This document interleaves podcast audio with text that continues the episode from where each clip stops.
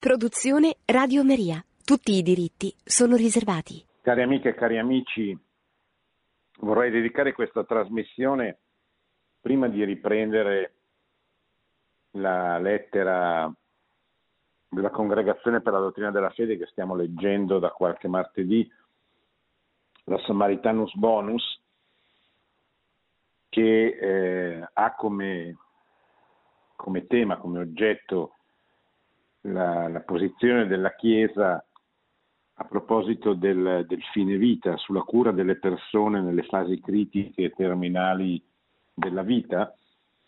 E a questo proposito vorrei comunicarvi, se non l'avete già saputo dai, dalla televisione o dai social, che quest'oggi, questa sera proprio, con un comunicato delle ore 20, la consulta ha eh, dichiarato inammissibile il referendum sull'omicidio del consenziente promosso dai radicali. Un, un, segno di civiltà, poi vedremo le motivazioni quando sarà resa pubblica la sentenza, ma il comunicato, il comunicato con cui è, annunciata, è stata annunciata questa presa di posizione eh, dice che eh, l'abrogazione di questo articolo del codice penale che punisce l'omicidio del consenziente avrebbe lasciato senza protezione, eh, senza una minima protezione, la, la persona, cioè qualsiasi persona avrebbe potuto chiedere di essere uccisa in qualsiasi condizione si trovasse quindi non c'entra con l'eutanasia, non c'entra con il fine vita, ma è un referendum che se fosse stato approvato avrebbe aperto una falla soprattutto nei confronti delle persone più fragili, delle persone più deboli, quelle che si trovano in condizioni di maggiore disagio.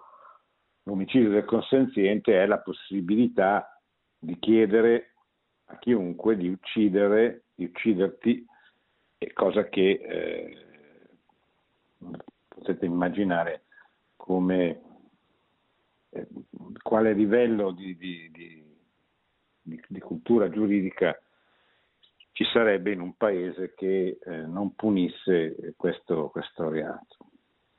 Questo è un uh, capitolo che sembra risolto, perlomeno per quanto riguarda questo punto, L'altro punto dedicato per, per la vita riguarda la legge, la legge che attualmente è in discussione alla Camera dei Deputati, che prevede la, la, l'abrogazione parziale di, una, di, un altro articolo del codice penale che punisce il, l'assistenza al suicidio, il cosiddetto suicidio assistito. E anche qui eh, bisognerà impegnarsi per difendere la sacralità della vita dal concepimento alla morte naturale.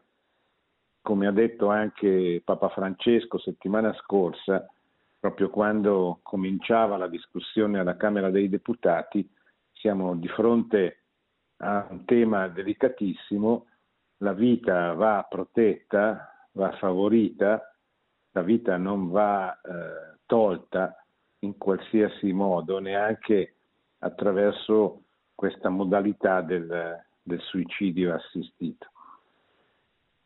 E comunque ne parle- avremo ancora modo di, di parlarne pro- prossimamente. Prima però di ritornare sostanzialmente su questo tema eh, attraverso la lettura della Samaritanus Bonus, volevo eh, commentare con voi quello che è successo in questi ultimi, in questi ultimi giorni a proposito del, dell'attacco che è stato portato a eh, il Papa Emerito Benedetto XVI alla sua risposta e anche agli interventi che questo su questa vicenda e su altre ha fatto il regnante pontefice Papa Francesco. Perché questo? Perché la figura dei, del Papa e dei Papi, in questo caso dei due Papi, l'emerito e il regnante, è, eh, è inerente al tema della nostra trasmissione, cioè la voce del Magistero nella Chiesa Cattolica, il Magistero è strettamente legato alla persona del Vescovo di Roma.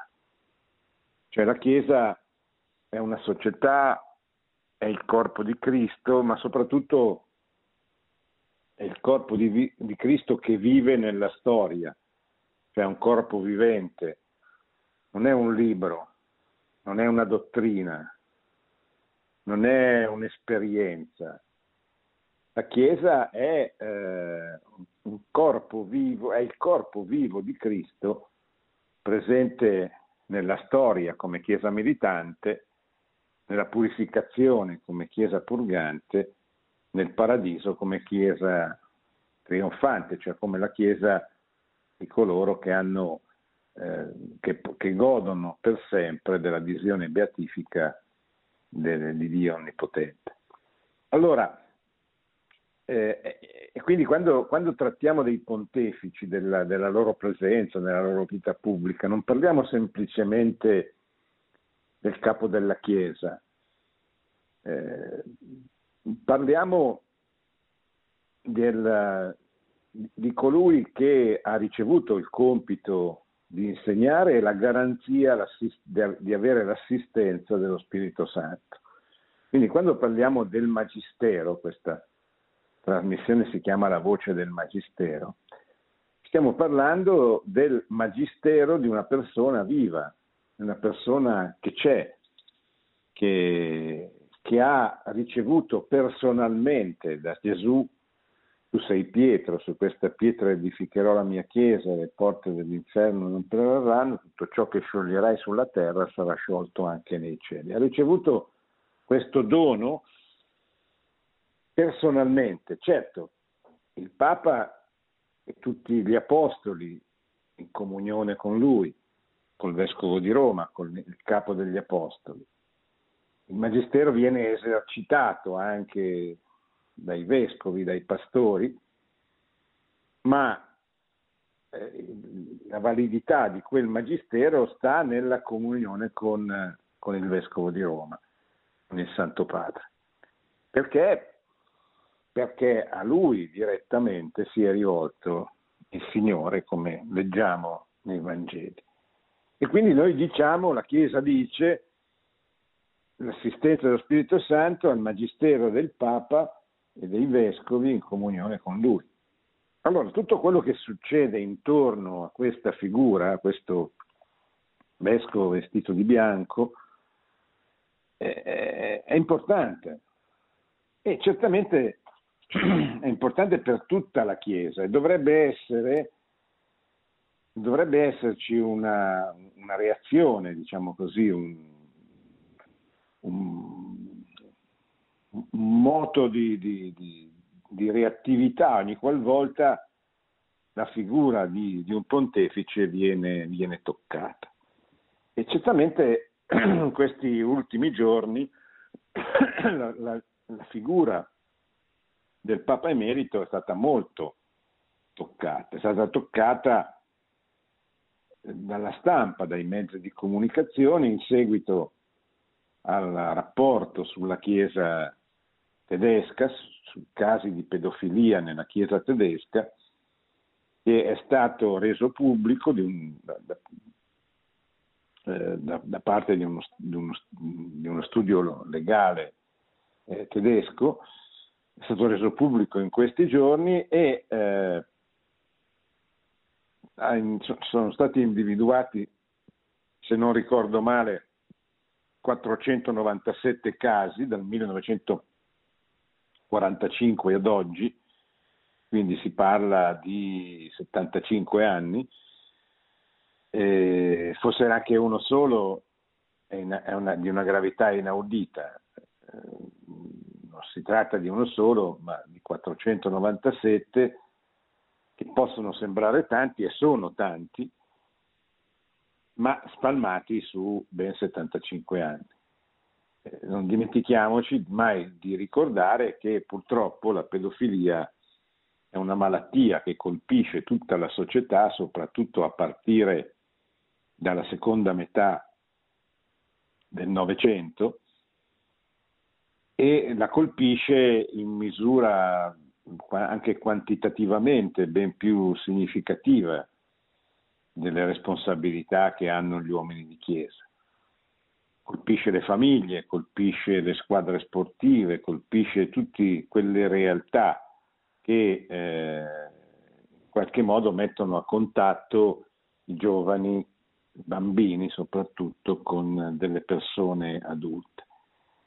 È chiaro ed è anche comprensibile da un certo punto di vista che risulti più scandaloso che questi delitti vengano compiuti da uomini di chiesa, però eh, pur giustamente scandalizzandoci, giustamente reagendo con tutte le forze come sta facendo la Chiesa Cattolica, non dobbiamo dimenticare che non è giusto, come purtroppo avviene, che eh, le forze politiche, gli stessi giudici, la stampa in modo particolare, sottolinei soltanto il delitto, cioè dia enfasi a questo delitto quasi esclusivamente quando viene compiuto da un uomo di chiesa. Questo è scorretto perché è come usare certamente una debolezza, più che una debolezza,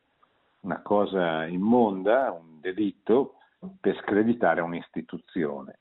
E questo comporta che l'istituzione si debba difendere. Nel caso specifico, poi, siamo di fronte a quattro casi di pedofilia avvenuti nell'arcidiocesi di Monaco di Baviera, quando eh, Ratzinger era arcivescovo di questa diocesi fra il 1977 e il 1981. E sono avvenuti questi quattro casi, eh, in particolare la stampa si è eh, sottolineato uno di questi casi perché nella memoria che Benedetto XVI, il Papa Emerito, ha scritto una memoria di 82 pagine, scritta da un pastore di 95 anni.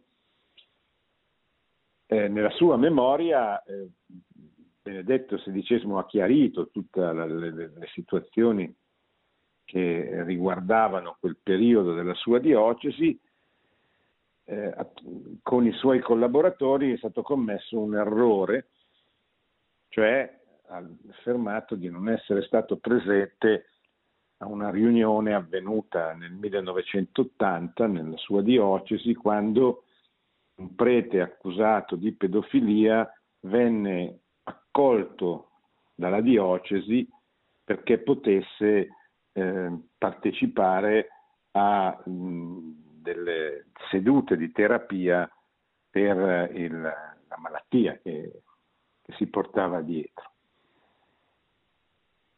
E Benedetto ha chiesto scusa di questo, cioè di, ho, ho, sbagliato, io effettivamente ero presente, non, è, non, come avevo detto in una fase, come avevo scritto in un'altra circostanza, ero presente, ma in quella riunione non venne stabilito di affidare a questo sacerdote una cura d'animo, una cura pastorale in una parrocchia, come invece è eh, cosa che invece è avvenuta successivamente in un'altra riunione dove Ratzinger non era presente e questa decisione venne presa dal vicario generale della sua diocesi. Tutto questo è stato sufficiente per imbastire nei confronti eh, del pontefice emerito una campagna di stampa, eh, diciamo così, m- molto vergognosa e molto eh, insinuante, cioè cercando di metterlo in una cattiva luce per eh, le sue amnesie, suo, eh, i suoi non ricordi, eccetera. Ricordo che è una cosa avvenuta 42 anni fa, quindi non quattro giorni fa, eccetera.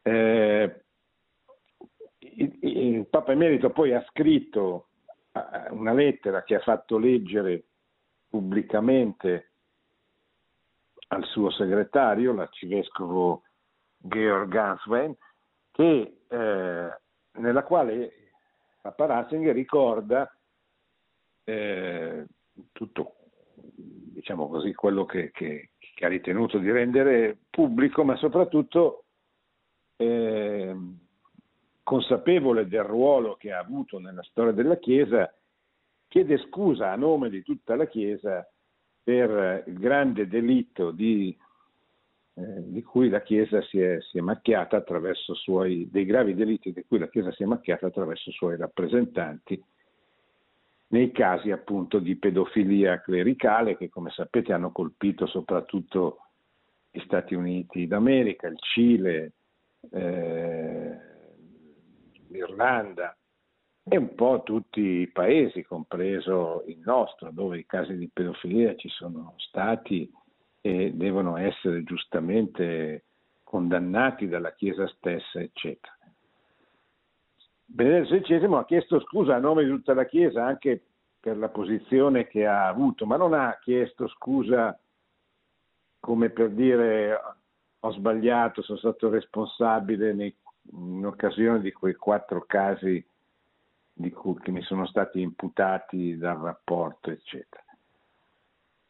Tutta la stampa italiana, i cosiddetti giornaloni, in particolare la stampa, il Corriere della Sera e la Repubblica, hanno intitolato questa lettera il mea culpa di Ratzinger. Ratzinger chiede perdono, eccetera, lasciando credere, perlomeno questo io ho capito, credo di non avere sbagliato, mi sembra che l'abbiano capito in molti, lasciando credere che Ratzinger si fosse, avesse chiesto perdono per, per i suoi errori, quasi riconoscendo le sue colpe. Ora, questo è un esempio drammatico di, di, di falso giornalismo, cioè che cerca di in qualche modo infangare l'operato di Benedetto XVI per colpire che cosa? Per colpire il suo magistero, il suo insegnamento. perché dico questo?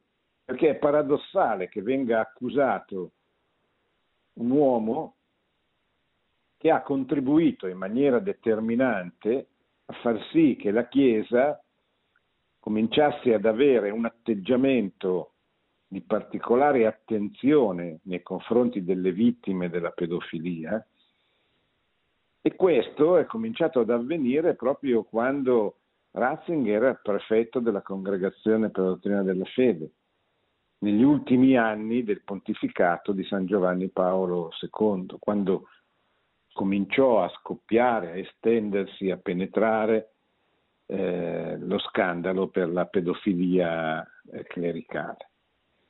Nel corso dei sette anni del suo pontificato, Papa Benedetto ha ulteriormente eh, insistito in questa posizione, cioè la Chiesa deve anzitutto guardare le vittime e chiedere scusa alle vittime per quello che hanno subito e anche per il danno spirituale, non solo danno morale e materiale, ma anche per il danno spirituale, proprio nell'ottica cristiana che hanno ricevuto con, eh, avendo subito questi, eh, questi traumi, questi, questi delitti nei, nei, nei loro confronti.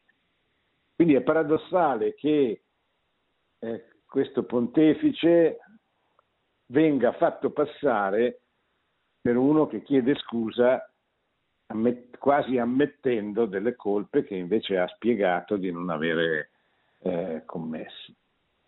Ma perché questo avviene? Certamente non ci deve sorprendere il fatto che avvenga da parte del mondo, del mondo esterno alla Chiesa. Il mondo esterno alla Chiesa è un mondo che, che ha sempre avuto nei confronti di Ratzinger un atteggiamento di profonda critica. È il cosiddetto mondo, lo chiamo così per intenderci, del, del progressismo relativista, il mondo che domina il pensiero unico attualmente, il mondo che ha promosso quel processo di scristianizzazione, di, di, di, di, secolari, penetrazione sec, del secolarismo nella cultura, nei costumi, nel modo di vivere e di pensare delle popolazioni del mondo occidentale. Ed è evidente che eh, questo mondo ha preso in profonda antipatia il, il pontificato, ma anche prima, e forse ancora di più prima, quando Ratzinger era prefetto della Congregazione per la dottrina della fede. Perché il suo pontificato e anche il ruolo che ha avuto e che ha dato alla Congregazione per la dottrina della fede è sempre stato quello della, della difesa e della promozione della verità, senza sconti.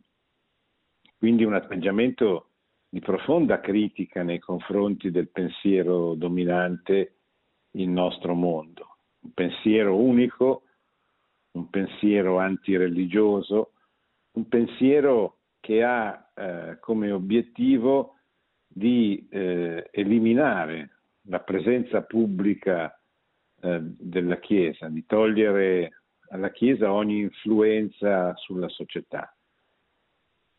Perché la, la religione è considerata un fatto privato che non deve avere nessun riscontro pubblico, che non deve avere una presenza pubblica che possa permettere, in questo caso al cristianesimo, al cattolicesimo, di influenzare, di, di orientare la vita, la vita pubblica delle, delle, nazioni, eccetera. Allora, e, questo non deve stupire più di tanto. Quello che più stupisce è come anche nella Chiesa, anche nella nostra, nelle nostre parrocchie, nella nostra vita, ciascuno di noi è testimone di una piccola esperienza di vita religiosa concreta, frequenta una parrocchia, legge alcuni giornali, ascolta determinati social, eccetera. Ed è singolare come siano stati molto pochi i giornali, per esempio, che abbiano preso posizione a difesa di questa aggressione contro il Papa emerito, che è stato difeso da Papa Francesco nell'udienza di mercoledì eh, scorso, il quale Francesco ha scritto una lettera autografa Papa Francesco, come ha ricordato l'arcivescovo Georg, suo segretario. Eppure noi non abbiamo visto nelle parrocchie, nelle associazioni, nei movimenti un grande fervore, una grande reazione di fronte eh, così a, questa serie di, di, di, prese di posizione da parte di molti giornali, di molti anche uomini pubblici critica nei confronti di, di Ratzinger. Perché?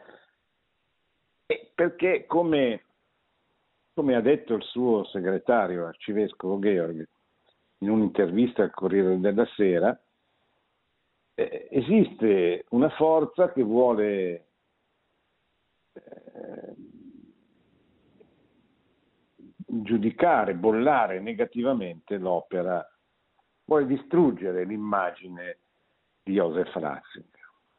Perché così facendo, distruggendo la sua immagine, sebbene riferita a episodi accaduti quando era arcivescovo di Monaco, esattamente 40 e rotti anni fa, si mette in discussione anche il suo insegnamento, il suo magistero.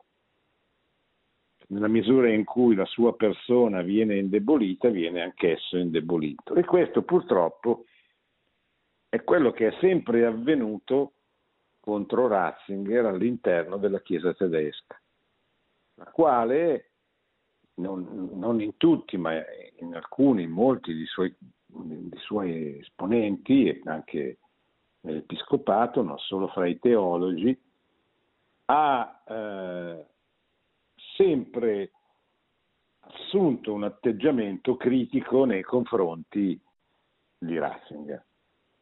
Già da quando era un teologo che prese posizione sempre più esplicita contro le tesi di Hans Küng, che era suo fraterno amico e collaboratore, ma poi questa amicizia si ruppe quando Küng cominciò ad assumere delle posizioni sempre più anticattoliche, soprattutto contrarie a Roma e, e al papato. Ratzinger, che era uno dei teologi più in vista insieme a Kung in Germania, ma ormai in tutto il mondo, eh, prima di, negli anni 70, prima di diventare arcivescovo di Monaco, eh, poté, eh, come dire, maturare convintamente la decisione di prendere delle posizioni dal suo ex sodale, dal suo ex compagno di studi, dal suo ex amico Hans Küng, anche eh, scegliendo eh, dal punto di vista editoriale delle strade diverse. Küng era il direttore di una rivista su cui scriveva anche Ratzinger, Concilium, una rivista che c'è ancora adesso, e dopo un po' di anni eh, Ratzinger si rese conto che non poteva più collaborare con questa rivista, che era una rivista ormai apertamente, esplicitamente antiromana, e con altri importanti teologi, fra cui anche eh, l'attuale cardinale emerito di, di, Milano, cardinale Angelo Scola, fondò una, una, un'altra rivista che, che, anche questa c'è tuttora, che si chiama Comunio, che cercò, al contrario di Concilium, di solidarizzare con Roma, cioè di fare quadrato attorno alla figura del Papa e della capitale della cristianità che era attaccata non soltanto dalle ideologie dalle forze politiche esterne prima e dopo la caduta del muro di Berlino, ma era anche attaccata purtroppo da quei settori del mondo cattolico, soprattutto in Germania, che appunto mal tolleravano la romanità e la romanità anche di alcuni colleghi loro tedeschi, fra i quali eh, Joseph Ratzinger, prima teologo di fama internazionale e poi arcivescovo di, di Monaco, che poi sarebbe diventato per volontà di San Giovanni Paolo II, il prefetto della Congregazione per la dottrina della fede, e infine nel 2005 il suo successore dopo la morte del santo pontefice di, di, di Cracovia. Allora, eh, questo era quello che eh, volevo mettere eh, in luce eh, questa sera. Cioè noi, almeno noi che abbiamo questa consapevolezza, che abbiamo questa ehm, devozione nei confronti di Roma, del Papa, perché sappiamo che ci sono tre cose fondamentali nella Chiesa insieme alla Santissima Trinità, che sono il Papa, la Madonna e l'Eucaristia. Questi sono i tre fondamentali, i tre punti di riferimento per tutta la cristianità. E allora tutti gli attacchi esterni o interni che vengono portati ai papi da qualsiasi posizione ideologica essi vengono portati, sono, eh, minano le fondamenta della Chiesa stessa. E quindi sarebbe bello, sarebbe auspicabile vedere delle reazioni, cioè vedere per esempio che nelle parrocchie si organizzassero degli incontri per spiegare quello che sta succedendo sul caso Ratzinger, che venissero organizzate delle ore di adorazione per pregare il Santissimo Sacramento che preservi la Chiesa da tutti gli attacchi, da tutte le persecuzioni che purtroppo subisce tutto il mondo. Sarebbe bello vedere dei, dei, dei rosari celebrati pubblicamente con questa intenzione.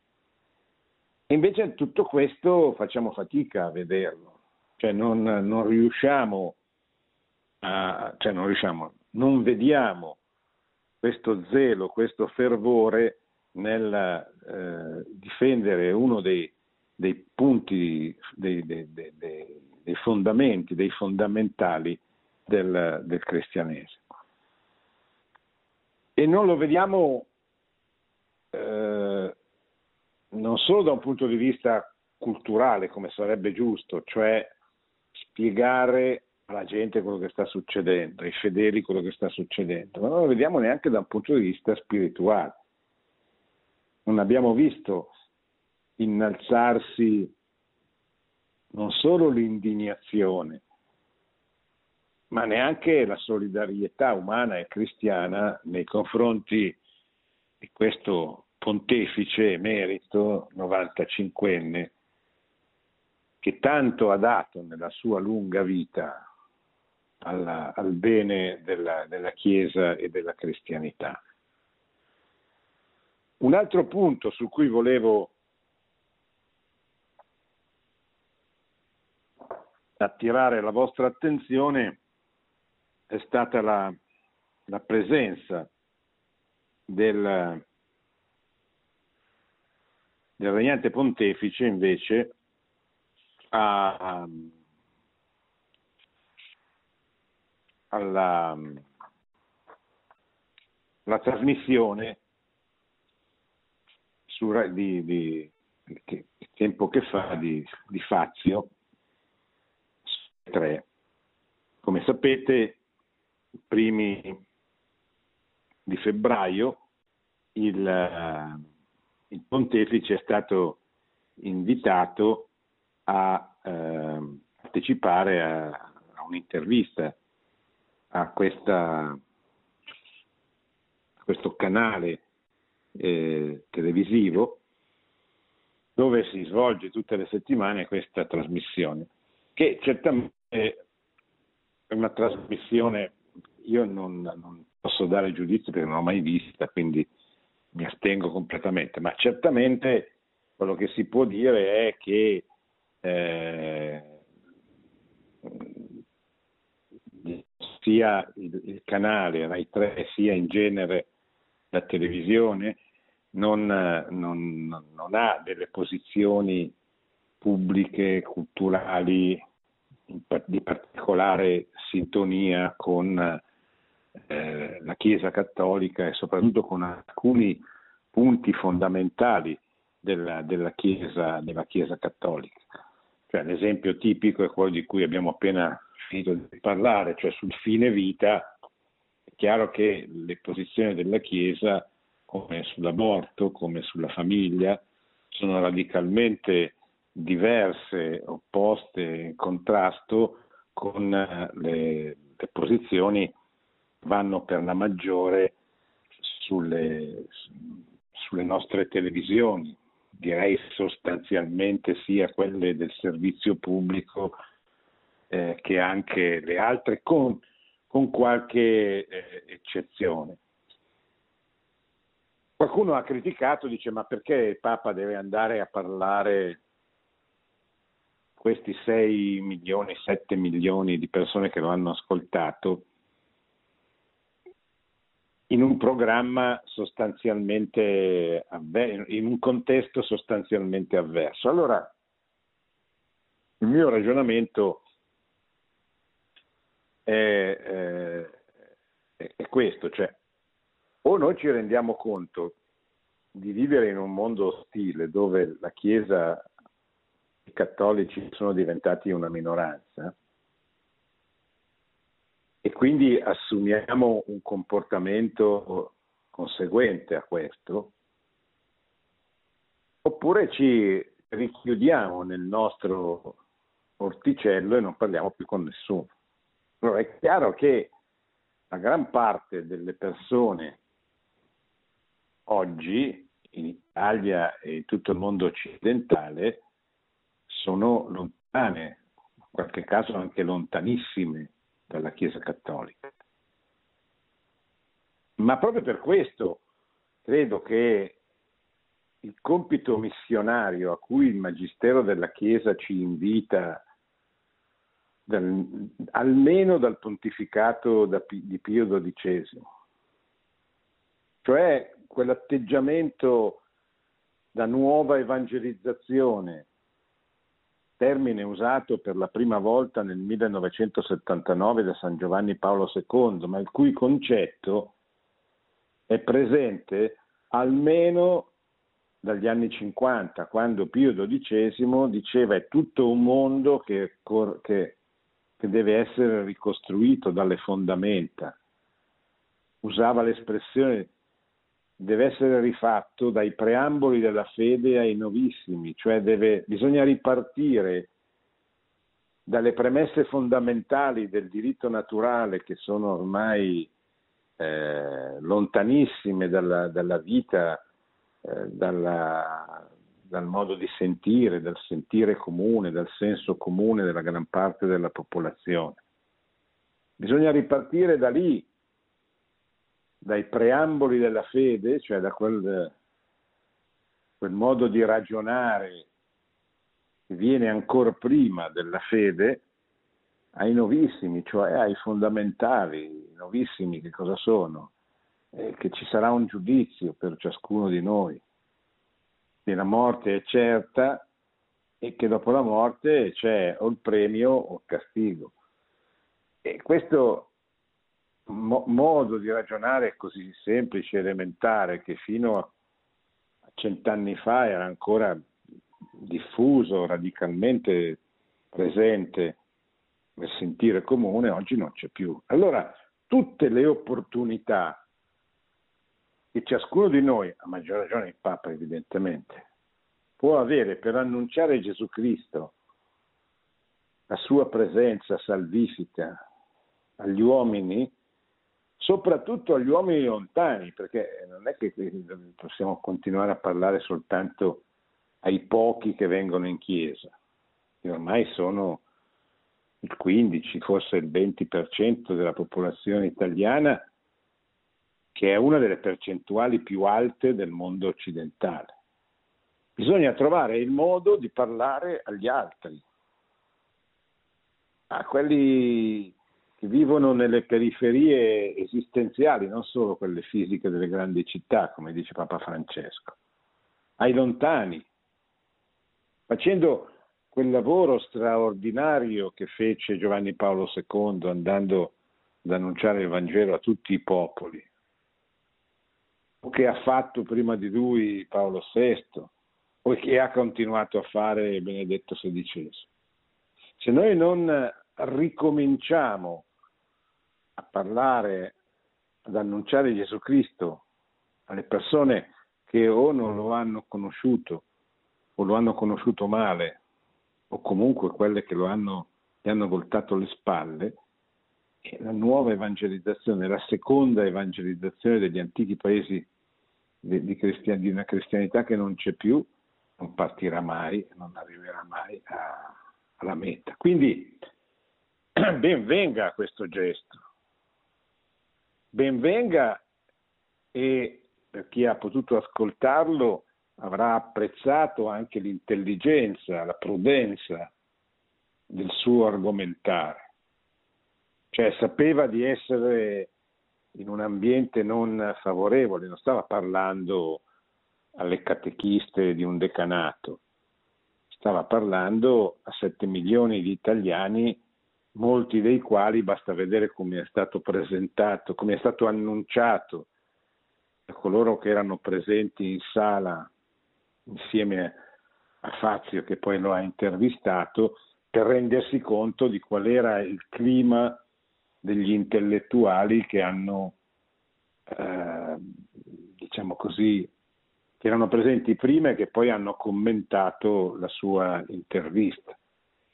E non avevano ostilità, anzi avevano un atteggiamento benevolo, ma sicuramente da punti di vista ideologici profondamente diversi dal cristianesimo. Allora, sfruttare questo spazio, questa parentesi, questo momento di simpatia nell'annunciare Gesù Cristo è un segno di grande intelligenza apostolica e di grande coraggio anche, perché non è mai facile andare a parlare un ambiente, diciamo così, ostile o comunque indifferente, che è sempre disposto a giudicarti, eccetera. E lo ha fatto bene anche, andando a toccare quei temi che non dividono, perché non è la divisività che bisogna cercare in quelle circostanze, non è la polemica, ma è lo sforzo di far penetrare il messaggio cristiano un po' di più, un po' di, di, di, di smontare alcuni pregiudizi, di aprire determinati canali di trasmissione, di dialogo con queste persone.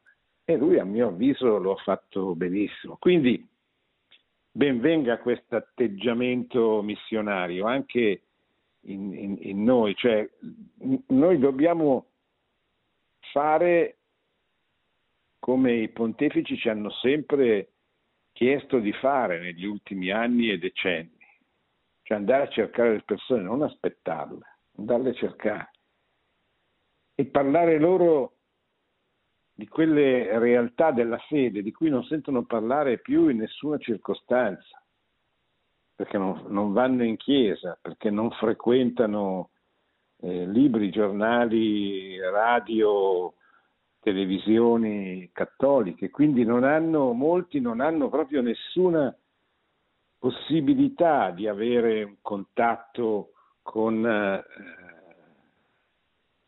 qualche testimone della fede cristiana. Ecco, mi pareva giusto dirlo, adesso il tempo è passato, la Samaritanus Bonus la rimandiamo martedì prossimo, mi pareva giusto eh, sottolineare questi due momenti che hanno visto in questi ultimi giorni come protagonisti i papi, il regnante e il Papa Emerito, anche per sostenerli con la preghiera, anche per eh, valorizzare la loro testimonianza, la loro sofferenza anche. Pensate cosa può avere sofferto un uomo della levatura di Benedetto XVI di fronte alle insinuazioni della stampa che riportava giudizi sprezzanti o comunque eh, non adeguati e non consoni di suoi confratelli eh, tedeschi, eccetera. Quindi eh, aiutiamoli e aiutiamoli, aiutiamo soprattutto i due, i due pastori vestiti di bianco a eh, continuare a fare il loro lavoro, a dare la loro testimonianza, avendo la consapevolezza, la consapevolezza che qualcuno li ama, li segue e prega per loro.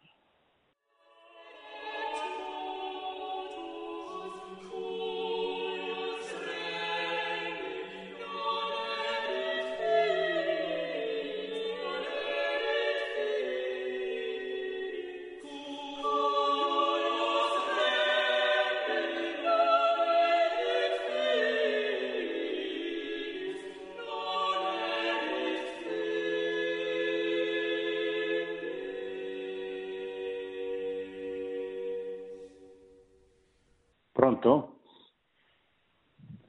Pronto? Buonasera. Sì? Buonasera. Da dove chiama? Buonasera.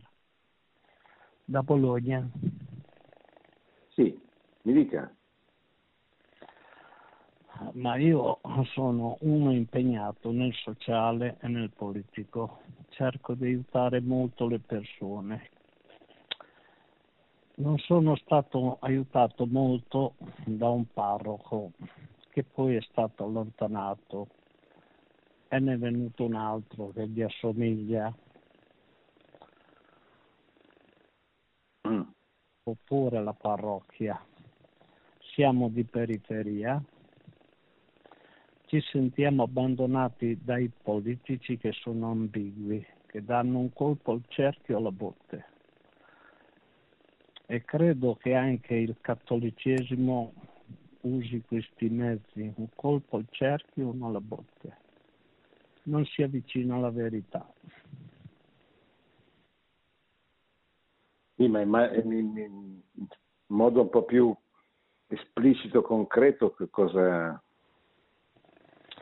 Eh, cioè, guardi, noi abbiamo parlato io, del caso di, di Benedetto XVI. Dal cristianesimo, di... cattolicesimo, cioè, ci sono stati fatti dei passi per prendere dentro troppa gente, meglio averne poca ma buona. Io ammiro Bergoglio, ho ammirato Wojtyła, so che ci sono molti contrasti nella Chiesa che odiano Bergoglio,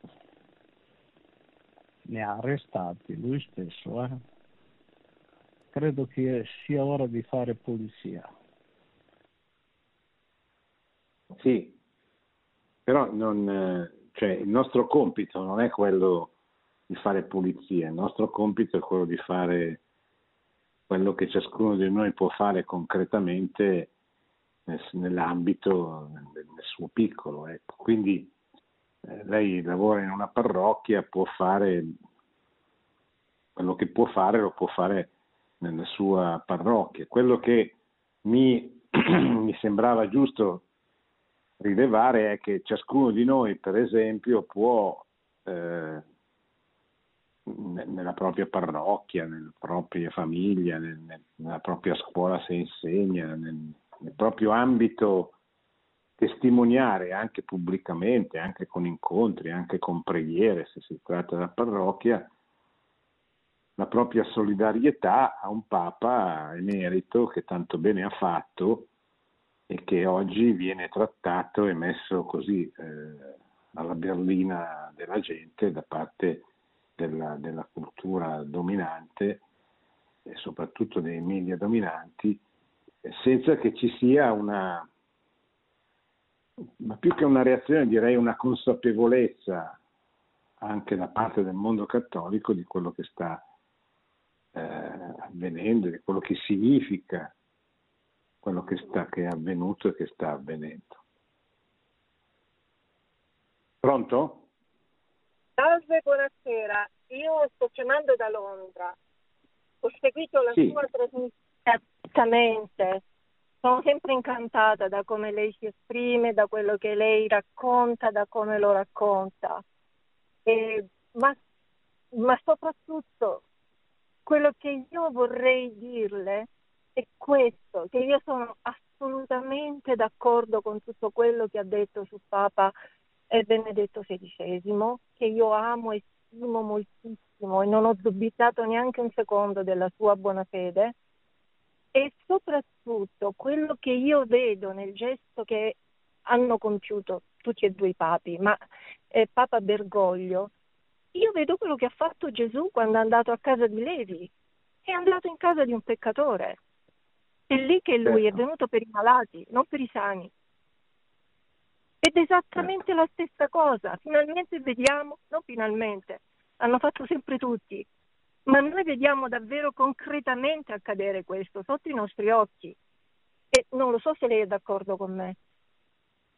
No, no, le dico di più, cioè Gesù parlava con le prostitute, parlava con i farisei che lo odiavano, parlava con i pagani scandalizzando gli ebrei, perché il messaggio, la verità va comunicata a tutti, non va comunicata soltanto a quelli che ne hanno meno bisogno perché magari già la conoscono, anche se magari poi la vivono male o, non la pratica.